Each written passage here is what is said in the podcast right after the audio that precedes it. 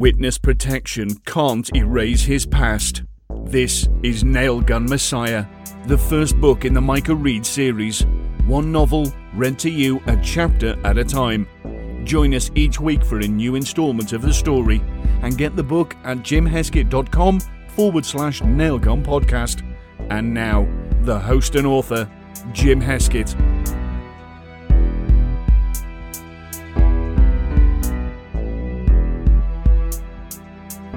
Everybody, welcome back. It's good to be here with you people while you're walking your dog, mowing your lawn, or maybe you are, uh, I don't know, making dinner. You could be making dinner. You could be making breakfast, even. I don't know. I don't know what you're doing. I know what I'm doing, but I can't actually go out there and go into your phone and see what you're doing. Anyway, so it's really good to be here. Um, just uh, uh, a little note at the beginning. I'm still running that contest that I mentioned. I don't think I mentioned it in a couple weeks to get a um, paperback set of my whistleblower trilogy, and you can get your hands on that at jimheskett.com forward slash contest. That's going on until June 16th, with prizes awarded on the 18th, and the prize uh, will be and the prize winner will be announced on my personal fake Facebook page at um, facebook.com forward slash author Jim Heskett, not the show's Facebook page at facebook.com forward slash nailgun messiah. Is that confusing? I hope it's not confusing. The contest isn't part of the show. The contest is from me, not the show. Not the show, it's from me. Okay, does that work? Is that confusing? Sorry about that. Okay, now two things. Well, really, it's one thing that's the intersection of two things, and I'll, I'll explain that. We've got a, a short reading this week on the show, so I thought that um, I would talk a little bit at the beginning, you know, just ramble a little bit. Um, now I'm actually going to talk about something, but but because I'm doing that giveaway for my whistleblower trilogy, and because we got a short reading this week, I wanted to talk a little bit about the origin of Nailgun Messiah, um, the book, not the origin of Micah Reed. I'm going to save that for future future episode where I talk about where the idea for Micah came from and how I developed him over time. But the origin of Nailgun Messiah. So I had written and published a book called Reagan's Ashes, which I'm pretty sure I've mentioned on the show before. It's about a young woman who backpacks into Rocky Mountain National Park to um, to spread her father's uh, ashes, but then she discovers something in the urn that puts her life in danger. And so then the book is about that. Well, after I finished Nailgun Messiah, I was trying to, or sorry, after I finished Reagan's Ashes, I was trying to figure out what to write next. And I had the the seed of an idea for the book that became later became Nailgun Messiah. I wanted to write a book about a young man who basically the idea at that time was a young man who infiltrates a religious cult in order to save his sister. So I sat down, I wrote out a, a, treatment. Now this is real inside the the author studio stuff I'm I'm getting into right here. So uh, uh, please don't tune out. I'm coming around to a point eventually. So I, I sat down and I wrote out this whole. uh, I wrote out a treatment and then I wrote out a very detailed outline. You know which chapter and scene breakdown. I had everything done and then I sat down and I was about to write it, but then for some reason I just couldn't get excited about it. I couldn't find I couldn't find the the the personal touch in it that would make it exciting. I couldn't find the thing that made that made me want to drive on. You know, most books that I write, I feel compelled to write them. Um, I, and when I say that, it sounds like there's voices in my head telling me to write, but no, it's just that I, I I have a drive. I, I have a story in my head and it's got to get out. And this story, it just didn't feel like that. And so, this is the amusing part, how it ties into the Whistleblower trilogy. See, I did bring it back around. So, what happened was I was trying to think about the stories like, why doesn't this story work for me? Why can't I find, why can't I write it? I was uh, with my wife and some friends, and we were out at a, a comedy club, and there was a comedian on the stage, and he made a joke about somebody turning water into wine. And this idea smacked me upside the head and said, What would you do if you were sitting at a bar and you saw some guy across the bar turn water into wine? What would that be like? And then I went home that night after the comedy club and I furiously wrote out the first chapter of a book and I had no idea where it was going to go after that. And that that chapter that I just scribbled out became the first chapter of the book Wounded Animals, which became the first book of the Whistleblower trilogy, which is Wounded Animals, The Legend of Kareem, and Both Ends Burning. And then, so, you know, I spent like six months writing that trilogy of books um, because that was like I had this passion, I had this idea, and the idea got larger, and I figured out, you know, who this guy was who was turning the water into wine. Was he really turning water into wine, or is it just a trick? And if it's a trick, why is he doing it? And who's watching him do this? And what's this guy's story? And how do they interact with each other? This is what this is what makes writing stories so great: is the ability to to make stuff up and find connections and create worlds. So I'm writing this whistleblower trilogy. I'm also writing, you know, after that I wrote some other stuff. I had, I read a dystopian series. It's just two books. It's called the Five Sun Saga, Five Sun Saga One and Five Sun Saga Two. So I wrote those two books, and I wrote a short story collection. And meanwhile, this Nailgun Messiah, even though it wasn't called that at the time, Nailgun Messiah was was just sitting on the shelf. I just you know had that outline in a folder on my computer. I say sitting on the shelf, but of course you know it's a digital shelf. So I had that idea. I had the whole framework of the story sitting around, and I kind of thought that I was just going to abandon it because I couldn't, still couldn't get excited about it. You know, after I write a book, I go back and I look at my idea folder and I say, all right, what do I want to do next? What am I going to write next?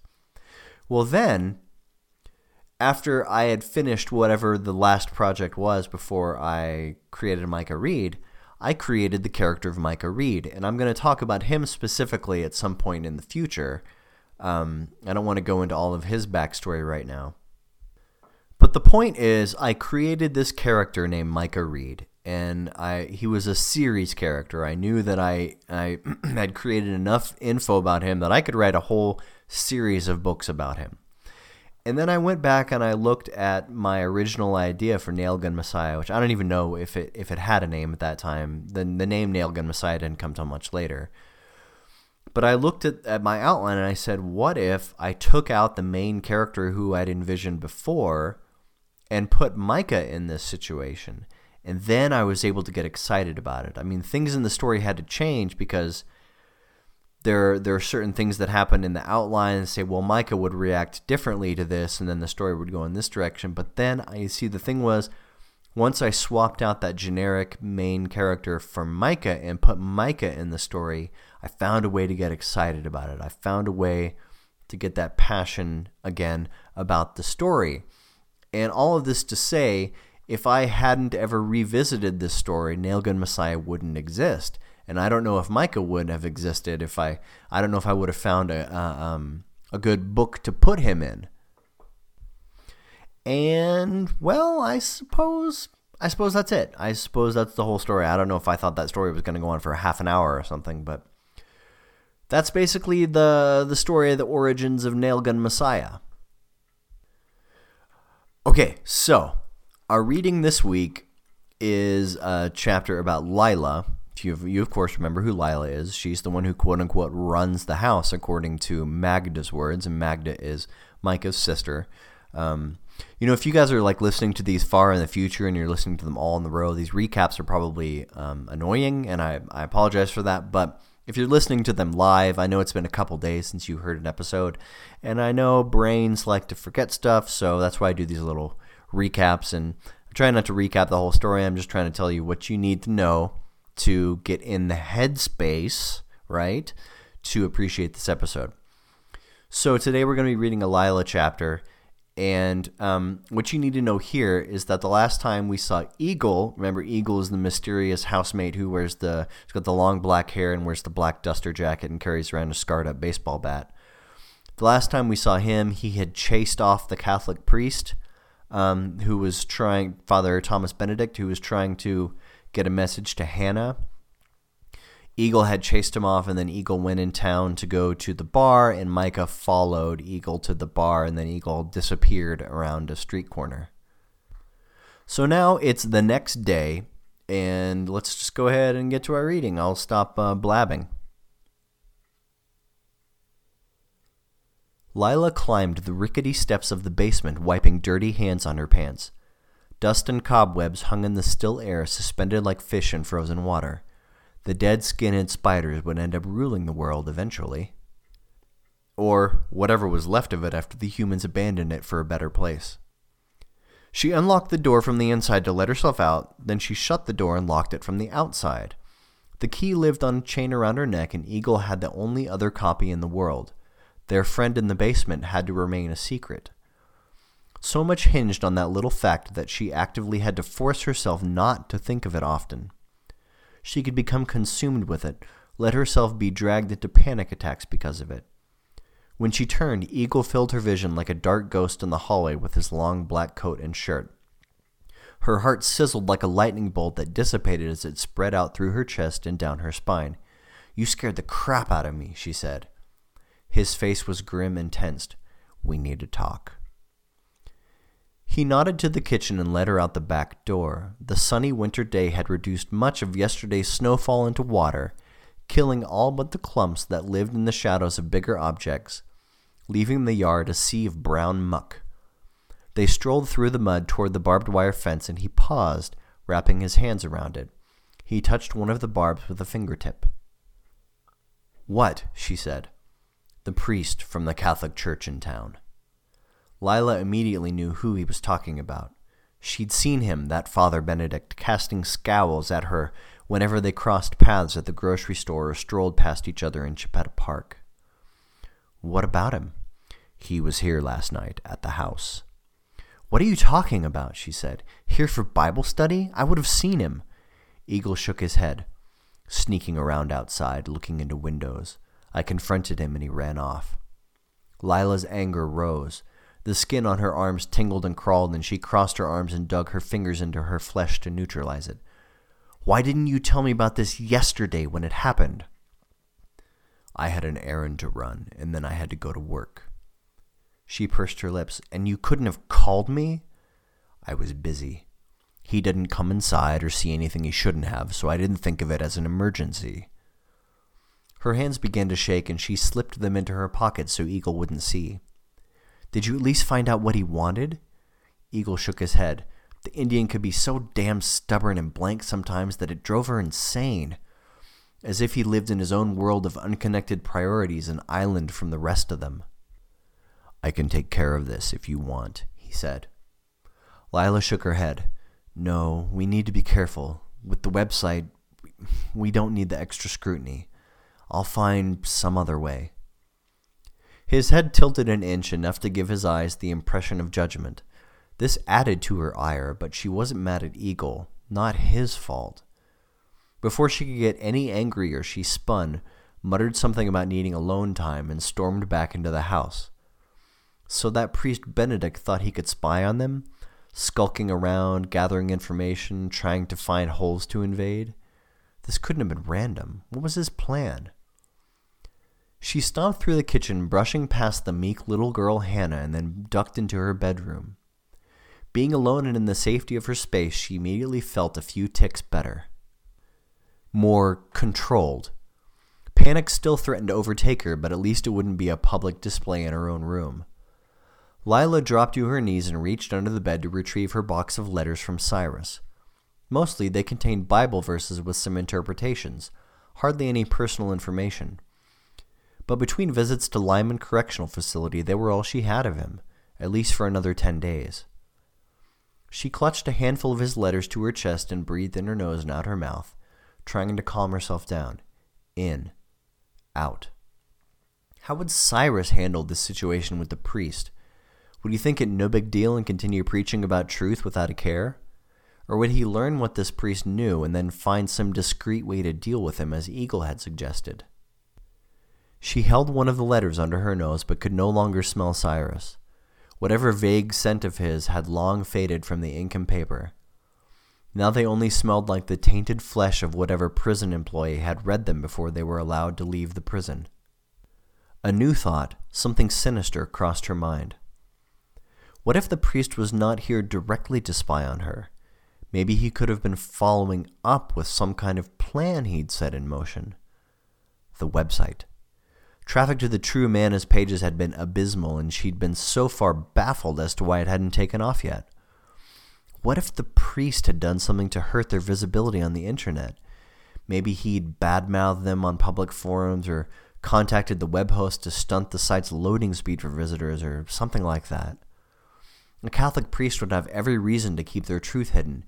He'd be out of a job when the lies of his archaic religion became public, the lies of the church on full display.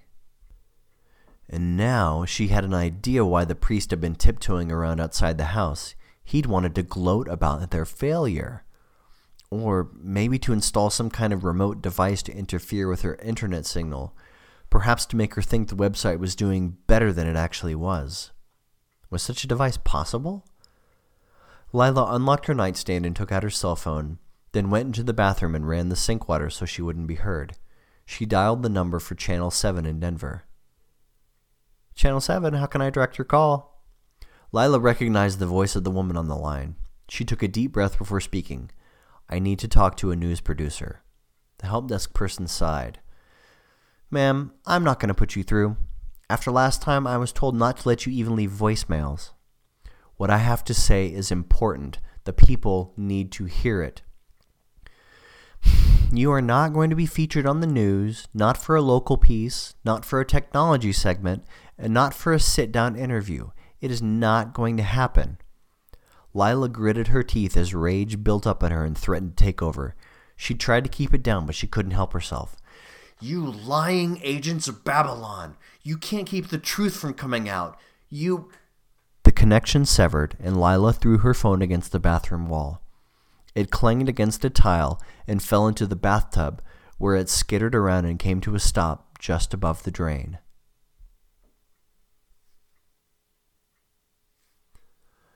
Okay, everybody, that is our reading for this episode. And um, so things are getting kind of interesting, I think. So, one thing that's a couple things that stuck out to me. You know, before we don't know what Eagle does for a living. And in the last reading, Micah thought that Eagle had no job, which he thought was strange because everyone, Lila said everyone had to work. But now we know that Eagle has a job because he talked about how he had to run an errand and then he had to go to work. But we don't know what Eagle does for a living yet. And also, there's more interesting things here about the basement. They talk. Lila was thinking about her quote unquote friend in the basement and how that had to be a secret. So we don't know what's going on down there, but it's something important because she locked the door.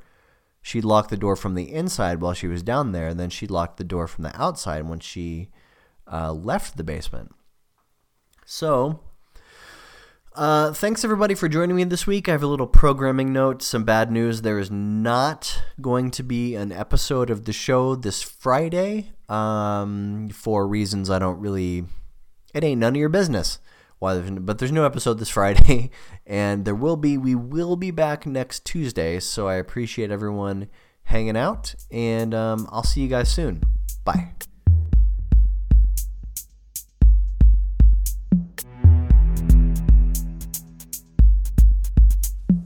Thanks for listening to this week's installment of Nailgun Messiah. Be sure to rate and review the show on iTunes and tell your friends about it. Don't deprive them of this show. Go to www.jimheskett.com forward slash nailgun podcast for information, and we'll see you next week.